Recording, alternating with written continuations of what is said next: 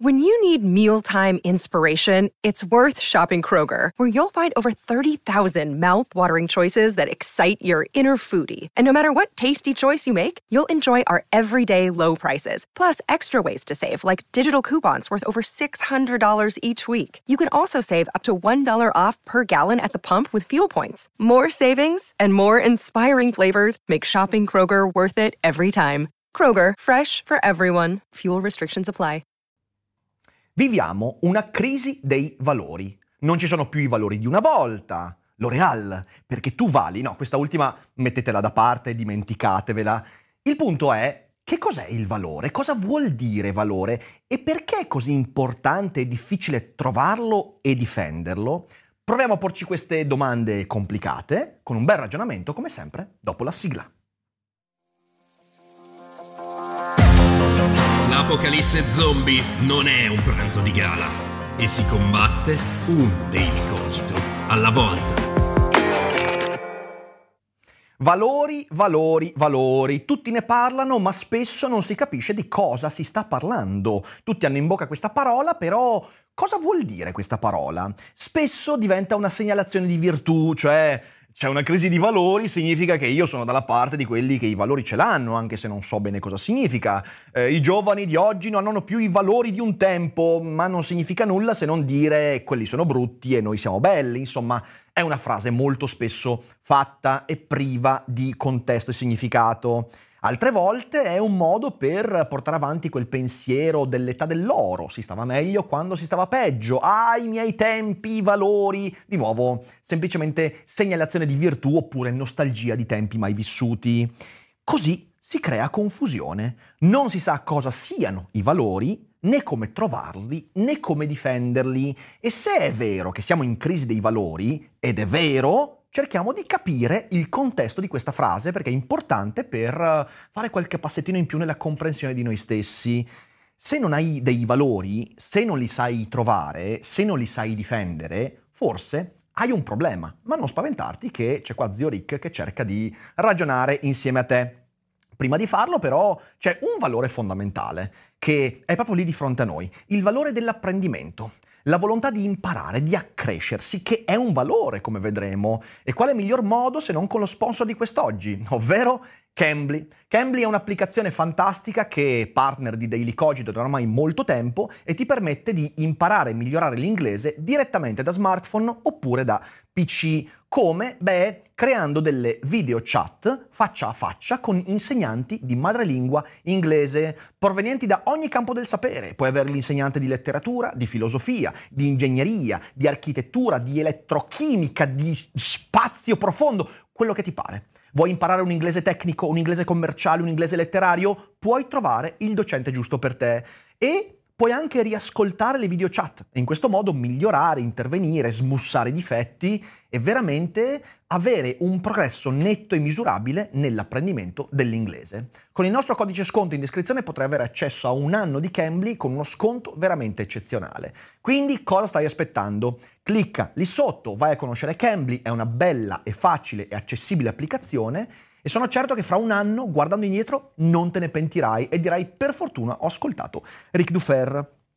Accanto a tutto questo vorrei anche ricordare a tutti gli ascoltatori che c'è la Cogito Letter, che io intanto mi dimentico di discutere qui nelle puntate, ma è un bellissimo luogo dove approfondire il nostro lavoro. Cos'è la Cogito Letter? È la mia newsletter gratuita che esce ogni giorno alle 12 e porta citazioni da grandi libri, opere straordinarie che magari non conosci, che potresti conoscere per meravigliarti.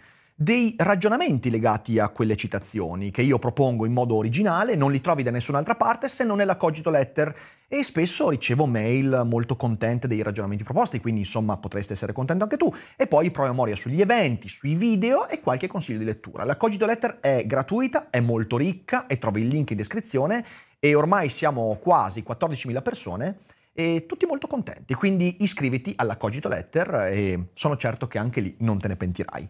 Torniamo alla nostra puntata. Come potremmo definire un valore in senso filosofico? Proviamo a mettere qualche punto e ragioniamoci. In primo luogo, con valore si intende un'idea, un concetto che non dipende dalle trasformazioni dell'esperienza diretta. Platonicamente potremmo dire che un valore è più vicino alle idee che alla doxa, ovvero all'opinione, perché seguendo Platone sappiamo che le idee, il mondo delle idee, sta in un luogo intellettuale, mentale, spirituale che non è toccato dai fatti del mondo, mentre la doxa, che è l'opinione, è quella che si forma nel chiacchiericcio dell'agorà, della piazza, con le convenienze, i conflitti, i cambi di opinione e via dicendo. Quindi, prima di tutto, il valore non può essere dipendente dall'esterno. In secondo luogo, questa idea, il valore, è ciò su cui si costruisce la visione del mondo. Quindi un valore è un presupposto, diremmo quasi un assioma, indimostrabile, su cui baso la mia visione del mondo. E questo è un punto essenziale che ritroveremo più tardi. In terzo luogo, un valore non viene trasformato, ma è trasformativo. Infatti si tratta di un assioma concettuale che dà forma al mio modo di pensare e conseguentemente al mio agire e che chiede coerenza e mi proietta verso il mondo futuro. Un valore non ha a che fare con il mondo così com'è, ha a che fare con il mondo come io lo vorrei. È ciò che guida e veicola il mio agire per trasformare quello che mi sta intorno. Anche questo è un punto molto importante. In quarto e ultimo luogo, per tutti questi motivi, un valore non può essere un concetto troppo elaborato. Infatti un valore deve essere la base grezza, potremmo dire, su cui edificare la propria Weltanschauung, ovvero visione del mondo, e di conseguenza il proprio agire.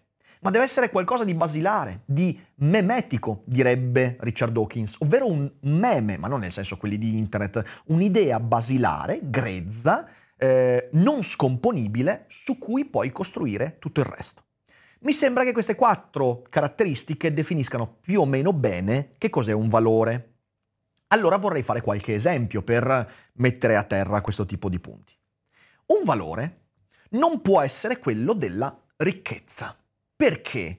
Molto spesso si dice oggi il valore della ricchezza, essere ricchi è un valore, perché non è un valore, ma è parte di una Weltanschauung, di un'idea elaborata del mondo. In primo luogo perché la ricchezza è un concetto e un'acquisizione che dipende molto dall'esperienza, dalle contingenze e dalle condizioni esterne. E questo è un punto molto importante, è qualcosa che acquisisco, è qualcosa che mi arriva da fuori ed è qualcosa che è condizionato a ciò che sta al di fuori di me. In conseguenza di questo non è trasformativo. La ricchezza non è un valore che può veicolare un mondo futuro, ma è conseguente, quindi è qualcosa che forma il mio mondo attuale o che non lo forma. Infine, la ricchezza è troppo elaborata come idea. La ricchezza ha a che fare con acquisizione, con suddivisioni, con accumuli, con generosità, avidità, sono tutte cose. La ricchezza, diciamo così, è composita. Per tutti questi motivi non può essere considerato un valore. Allo stesso modo non è un valore la popolarità. La fama non è un valore. La fama è la conseguenza di alcune cose, ma non è un presupposto assiomatico dell'esistenza. Il progresso non è un valore, molto spesso si dice il progressismo, il valore, l'andare avanti, anche questo non può essere un valore per tutti i motivi che ho elencato legati alla ricchezza. Sono tutte conseguenze di presupposti che spesso però noi non andiamo a scavare e questo è il vero problema. Qual è invece un valore? Un valore è per esempio la libertà. La libertà è un'idea che i filosofi hanno discusso molto spesso e molto sovente i filosofi lo mettono proprio come assioma del loro ragionare. Spinoza fonda tutto il suo costrutto intellettuale sulla libertà. John Locke, Kant sulla libertà. La libertà è un'idea grezza, basilare. È un meme la libertà, un assioma indimostrabile, direi quasi antropologico. Perché? Perché la libertà è un presupposto che ti fa interpretare il mondo in un certo modo. A differenza della ricchezza o della popolarità, che sono conseguenza di un'interpretazione, la libertà non può essere interpretata perché è assiomatica. Io parto dal presupposto indimostrabile che la libertà esiste, che si può essere liberi. E quindi questo mi fa interpretare il mondo in un certo modo. le idee di ricchezza, di popolarità, di progresso che deriveranno dal valore della libertà sono diverse rispetto all'idea di ricchezza, di popolarità e di progresso derivante da un presupposto di non libertà. Non esiste la falsificabilità della libertà. Infatti, lo so già, l'obiezione di un po' di persone di è dimostrato che non siamo liberi. Non è vero, nessun esperimento ha dimostrato la non esistenza della libertà. Molti esperimenti neuroscientifici e molti esperimenti di tanti tipi hanno eliminato il concetto di libertà da alcuni campi del sapere, ma noi ancora non sappiamo se l'essere umano è libero o non è libero, e vi dirò di più, sarà sempre, per quanto mi riguarda, indimostrabile, ma questo è argomento di un altro prossimo video. La libertà quindi è basilare, è semplice ed è trasformativa. Ovviamente anche il suo contrario è di fatto un valore. Credere che l'individuo sia asservito a condizionalità esterne, che l'individuo sia schiavo, sia conseguenza, sia un sasso che rotola, una Rolling Stone, tutte queste cose qua sono dei valori che possiamo o meno sposare, ma ha un valore, per le stesse ragioni per cui la libertà è un valore. Il problema, secondo me, di questo valore è che rischia di essere spesso incoerente con tantissime azioni e comportamenti di cui ci facciamo poi estensori. Se tu hai una visione illiberale dell'essere umano e quindi consideri l'essere umano come la conseguenza necessaria, determinata di sommovimenti storici, sociali, economici e basta, e togli dall'essere umano il valore della libertà e pensi che non ci sia neanche un'oncia di libertà perché essere liberi è un'illusione, allora se vivi in democrazia, se vai a votare, se sei un consumatore, se sei un genitore, se chiedi autodeterminazione, vi dicendo, stai commettendo delle incoerenze. Purtroppo questa è un'incoerenza molto molto presente e ci ricorda questo, che tu puoi adottare qualsiasi valore di cui sei consapevole, però poi devi agire in conseguenza, ma questo ci torniamo dopo. La democrazia non è un valore di per sé, perché la conseguenza del valore dell'autodeterminazione, quella sia un valore molto simile a quello della libertà, ma non esattamente lo stesso, che si contrappone invece al valore dell'autorità, e quindi l'autodeterminazione si contrappone al valore dell'autorità. Sulla base di questi valori la democrazia, così come la ricchezza, la popolarità e tutto quanto, prende aspetti diversi. Spero quindi di aver fatto degli esempi che vi hanno messo a terra quelle astrazioni di cui parlavo prima. Allora adesso poniamoci questa domanda: come scopro quali sono i miei valori? Come faccio a capire se sono una persona che crede nella libertà o meno, nell'autodeterminazione o meno, e via dicendo? Secondo me sono due i modi, uno interiore e uno esteriore. Quello interiore è il consiglio cardine della filosofia ed è il conosci te stesso. Perché? Perché attraverso l'interazione con il proprio animo, attraverso le esperienze che ci scavano, attraverso la messa in discussione dei presupposti, dei pregiudizi, delle mie esperienze, dei miei ricordi, attraverso l'acquisizione di informazioni, anche lì dall'esperienza, ma anche dallo studio, gli approfondimenti, posso capire un po' come sono fatto. E in base a quello che trovo di me stesso, in base a quello che scopro di me stesso, capire quali sono i miei valori. E adesso un bel caffè finito. Perché rischiare di rimanere senza caffè quando puoi abbonarti a Caffè Borbone? Prezzi vantaggiosi, costi di spedizione inclusi, tante possibilità di personalizzazione e l'abbonamento lo sospendi quando vuoi. Decidi tu la frequenza, la qualità, scegli tra le cialde e capsule compatibili e crea il tuo mix di gusti e miscele. Mai più senza caffè con l'abbonamento Caffè Borbone. Tutte le info su caffèborbone.com. Questa è la parte interiore, che non può esistere senza la parte esteriore, ovvero devi lasciare che l'esperienza compia il suo ruolo abrasivo, smontando le tue sovrastrutture. Cosa voglio dire?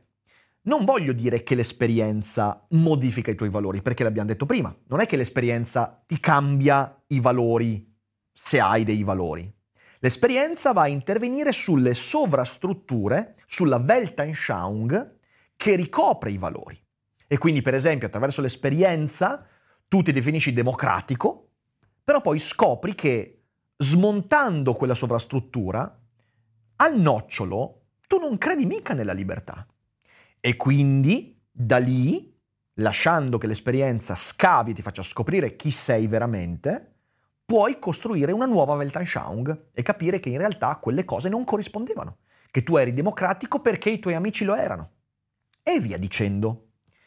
I valori sono la parte più personale, intima, segregata della mia Weltanschauung.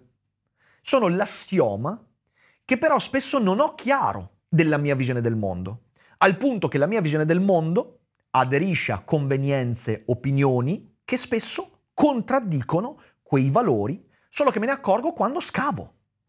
E quindi questi sono i due movimenti: conosci te stesso e lascia che la realtà contraddica la tua visione del mondo. Potresti scoprire di avere valori diversi rispetto a quelli che dovrebbero essere coerenti con una certa visione del mondo. Ecco. I valori, al contrario della Weltanschauung, non possono cambiare al cambiare del vento. C'è un testo che io ho citato altre volte qui su Daily Cogito di Shakespeare, che è il Coriolano. E a un certo punto c'è un personaggio che è Menenio, che è questo senatore, nobile, aristocratico, intelligente, stimato, che a un certo punto discute con i tribuni della plebe. E c'è questa frase bellissima in cui lui dice: io ho un difetto, io dico quello che penso, so quello che penso, e non vorrei diluire il mio vino neanche con una goccia di tevere. E questo lui lo dice per affermare che i suoi valori lui non li baratta con le convenienze del popolo, della plebe, cosa che invece i tribuni della plebe fanno. Tu infatti hai Menenio, di cui sai perfettamente la natura interiore e sai quali sono i valori. Lui non crede nella libertà, ma nell'autoritarismo, quindi anche un personaggio che potremmo dire distante dalle nostre sensibilità, però è molto chiaro in quello che dice. I tribuni della plebe invece non ha idea di quali siano i loro valori, perché loro cambiano in base al cangiare dell'opinione popolare. È un pezzo meraviglioso, è un testo bellissimo, il Coriolano, in cui è molto chiara questa idea.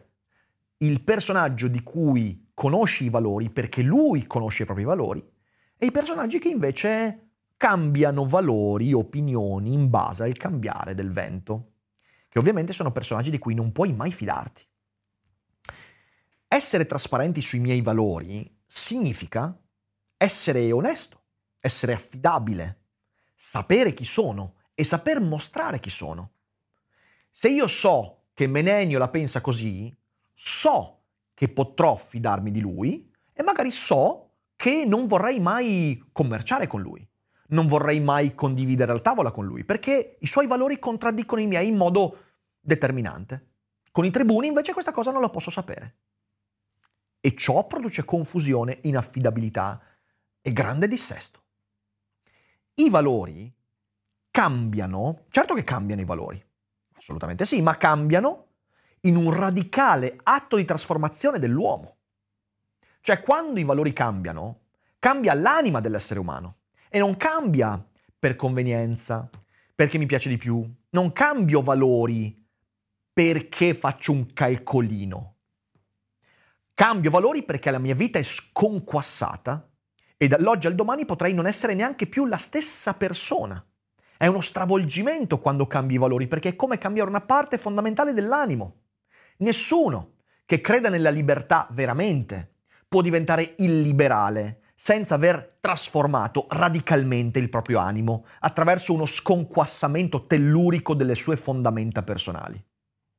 E questa cosa non accade a tutti, e se accade, accade una volta nella vita, mentre le opinioni, la doxa, la Weltanschauung la cambiamo molto più spesso, perché quella, in base alla coerenza con i propri valori, può essere rimodulata, ma i valori non possono cambiare.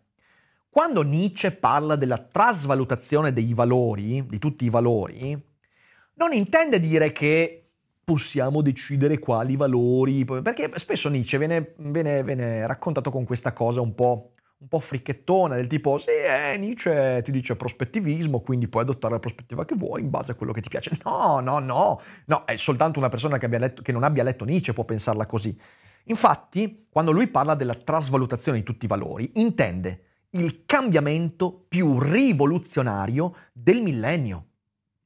intende uno sconquassamento che non è soltanto personale dell'individuo, che già quello distrugge le vite, ma di tutta una cultura, dal valore della debolezza che fonda la morale degli schiavi, che lui attribuisce alla cultura giudaico-cristiana, il valore della debolezza. La debolezza è un valore, per lo stesso motivo per cui la libertà è un valore, al valore della forza. La forza intesa come il fondamento della morale degli eroi. È un cambiamento epocale per Nietzsche, non è un cambio di prospettiva in base alla convenienza. Scrive Nietzsche nello Zaratustra: giunto nella città vicina, sita presso le foreste, Zaratustra vi trovò radunata sul mercato una gran massa di popolo. Era stata promessa infatti l'esibizione di un funambolo, e Zaratustra parlò così alla folla: «Io vi insegno il superuomo. L'uomo è qualcosa che deve essere superato. Che avete fatto voi per superarlo? Tutti gli esseri hanno creato qualcosa al di sopra di sé, e voi volete essere il riflusso di questa grande marea e retrocedere alla bestia piuttosto che superare l'uomo? Che cos'è per l'uomo la scimmia? Un ghigno o una vergogna dolorosa. E questo appunto ha da essere l'uomo per il superuomo, un ghigno o una dolorosa vergogna». Questo pezzo, fra i più famosi di Nietzsche, ti trasmette proprio l'idea che cambiare valori, trasmutare valori, è un cambio di mondo. E se capita a un essere umano, capita una volta nella vita, e spesso non capita perché l'hai deciso, capita perché qualcosa ti stravolge. Questo ci fa capire che trovare i propri valori è un faticoso atto di ricerca. Non è una roba che fai al mercato cittadino, su internet, divertendoti, no. Richiede abnegazione, richiede autocritica, richiede spirito critico e grande consapevolezza, oltre che studio e tutta una serie di elementi che sono non assolutamente leggeri. Tutti questi sono punti fondamentali. Il problema è che, e qui veniamo alla crisi dei valori, che cosa significa la crisi dei valori e perché esiste questa crisi, in un mondo fatto di identità preconfezionate, di convenienze, di intrattenimento, di infinite jest, questa cosa non ci piace, perché noi vogliamo soltanto le cose piacevoli, accessibili, disponibili. Sorry, i tuoi valori non ti sono accessibili con facilità. Devi conquistarteli, scavarteli, devi andare a raggiungerli faticando. La conseguenza è che non trovando i propri valori e neanche mettendosi a cercarli, siamo banderuole al vento. E se la tua vita è confusa, in parte, è perché non hai mai voluto fare quella fatica di scavo che ti porta a dire: ah, io credo in questa cosa. I valori sono quello in cui credi. Credi, cioè adotti assiomaticamente perché sei fatto così. Allora, diventando tutti banderuole, accadono dei fraintendimenti riguardanti i valori, che non sono più la causa del mio modo di vedere il mondo, ma sono la conseguenza del casino che mi circonda. Allora trovi sedicenti democratici che appena scoppia una crisi, anche minima, appena hanno un dubbio, appena qualcosa stride, si appellano alla legge del più forte. Non sono veramente democratici, ma non conoscono i propri valori e quindi diventano banderuole, confuse e confusionarie. Hai persone che decantano la virtù dell'amore coniugale, ma appena la relazione va in crisi si trasformano in libertini poliamorosi che de sad levate proprio. Non hanno mai creduto veramente nell'amore coniugale, non hanno mai creduto veramente nel rapporto d'amicizia duraturo, nella fiducia, solo che conveniva. E i valori non hanno mai saputo che cosa fossero. Hai lavoratori che decantano la bellezza del lavoro, ma appena c'è una crisi, perdono il lavoro, lo cambiano, non piace più, iniziano a parlare di schiavitù. Continuamente capita questa cosa qua. Ed è una delle radici fondamentali della nostra confusione esistenziale. Questa che ho appena descritto è la crisi dei valori. Non ha a che fare con l'età, con l'epoca o con le divinità, ma con il caro vecchio conosci te stesso e abbi rispetto di quello che hai scoperto di te. E se non vuoi conoscerti, o conoscendoti non vuoi rispettarti, allora diventerai quella banderuola che produce casino, che è motore di confusione per te stesso e per gli altri. Viviamo un'epoca da tribuni della plebe. Di Menenio lì fuori ce ne sono pochissimi. Quando li trovi, tieniteli stretti, ma quasi tutti sono tribuni della plebe, in cui non è possibile nemmeno la trasvalutazione di cui parla Nietzsche, non c'è la base.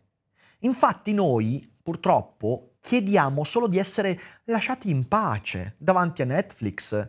Noi poi faremo e diremo tutto quello che volete voi, dateci il nostro intrattenimento quotidiano. E dei valori, sono i valori, lasciateli perdere, non importa la coerenza con i valori, non importa, tanto non ne ho mai visto uno di valore. Questa è quella che abbiamo discusso molto tempo fa e ho chiamato la sindrome della transitorietà. I valori non possono essere transitori e quella volta in cui cambiano a costi altissimi che nessuno vuole sostenere. Solo che se noi non scaviamo mai, non andiamo a conoscerli, non avremo mai dei valori e la nostra Weltanschauung sarà transitoria in base a quello che gli altri ci imporranno e saremo sempre la conseguenza di idee e parole che non ci appartengono. Perciò la sindrome della transitorietà ha colpito le parti più profonde del nostro essere, ha colpito i valori e ci impedisce in questo modo di costruire una visione del mondo in cui ci sia coerenza fra i miei valori, la mia Weltanschauung e ciò che faccio. Una vita degna di essere vissuta, una vita concreta, una vita basata sull'affidabilità e sulla fiducia, cerca la coerenza fra queste cose. Io credo in questo, perciò penso questo del mondo, agisco di conseguenza. Quando l'azione contraddice uno di questi punti, cerco di riaggiustarmi. E cerco sempre di scavare in cerca di quei valori che fondano ciò che sono. Se noi non facciamo questo, allora io sarò democratico finché mi sembrerà conveniente. E questo è il punto che manderà all'aria la democrazia. Crederò nell'amore, nell'amicizia, finché l'imprevisto non mi colpirà. E in questo modo non avrò mai un'oncia di amore o un'oncia di amicizia. Sarò vivace, ottimista, finché qualcosa non mi persuaderà al nichilismo. E allora quella vivacità diventerà il mio peggior nemico. Accade continuamente, in piccole dosi, nella vita di ognuno di noi. È capitato nella mia, è capitato anche nella tua, ne sono certo. Basta avere l'onestà di riconoscere e ammettere quei momenti in cui capita. Questo porta ad avere fondamenta confuse e quindi una vita confusa. Se noi non scaviamo e non stiamo attenti a queste cose, finiamo nel casino. E quella confusione sarà il diretto prodotto della nostra mancata voglia di conoscerci. Perciò l'invito che vi faccio è quello a scavare in cerca di come sono fatti i vostri valori. È difficile trovarlo, ma è l'unica strada che abbiamo per riuscire a avere una vita minimamente sotto il nostro controllo, che non è mai del tutto sotto il nostro controllo, però almeno le parti di noi stesse, quelle cose in cui crediamo, quelle cose le abbiamo conosciute. So perché credo in questo e agisco di conseguenza. Altrimenti siamo fregati. Noi e tutte le nostre bellissime democrazie, i nostri pensieri, idee, Daily Cogito, Cogito Studios e tutto. È tutto fottuto. E noi questo non lo vogliamo. Questo era quello che avevo da dire quest'oggi, perciò sperando di aver portato qualche ragionamento utile e avervi dato qualche spunto interessante, vi invito a condividere la puntata, se è stata utile a voi, magari lì fuori qualcuno dei vostri amici potrebbe trovarne il valore, e poi ci rivediamo con le prossime puntate. Chi è in live non esca perché adesso leggiamo qualche domanda. Grazie mille per l'ascolto e buona serata, buona giornata, buon quello che farete. I'm Sandra, and I'm just the professional your small business was looking for. But you didn't hire me because you didn't use LinkedIn Jobs. LinkedIn has professionals you can't find anywhere else, including those who aren't actively looking for a new job, but might be open to the perfect role, like me. In a given month, over 70% of LinkedIn users don't visit other leading job sites. So if you're not looking on LinkedIn, you'll miss out on great candidates, like Sandra. Start hiring professionals like a professional. Post your free job on linkedin.com/people today.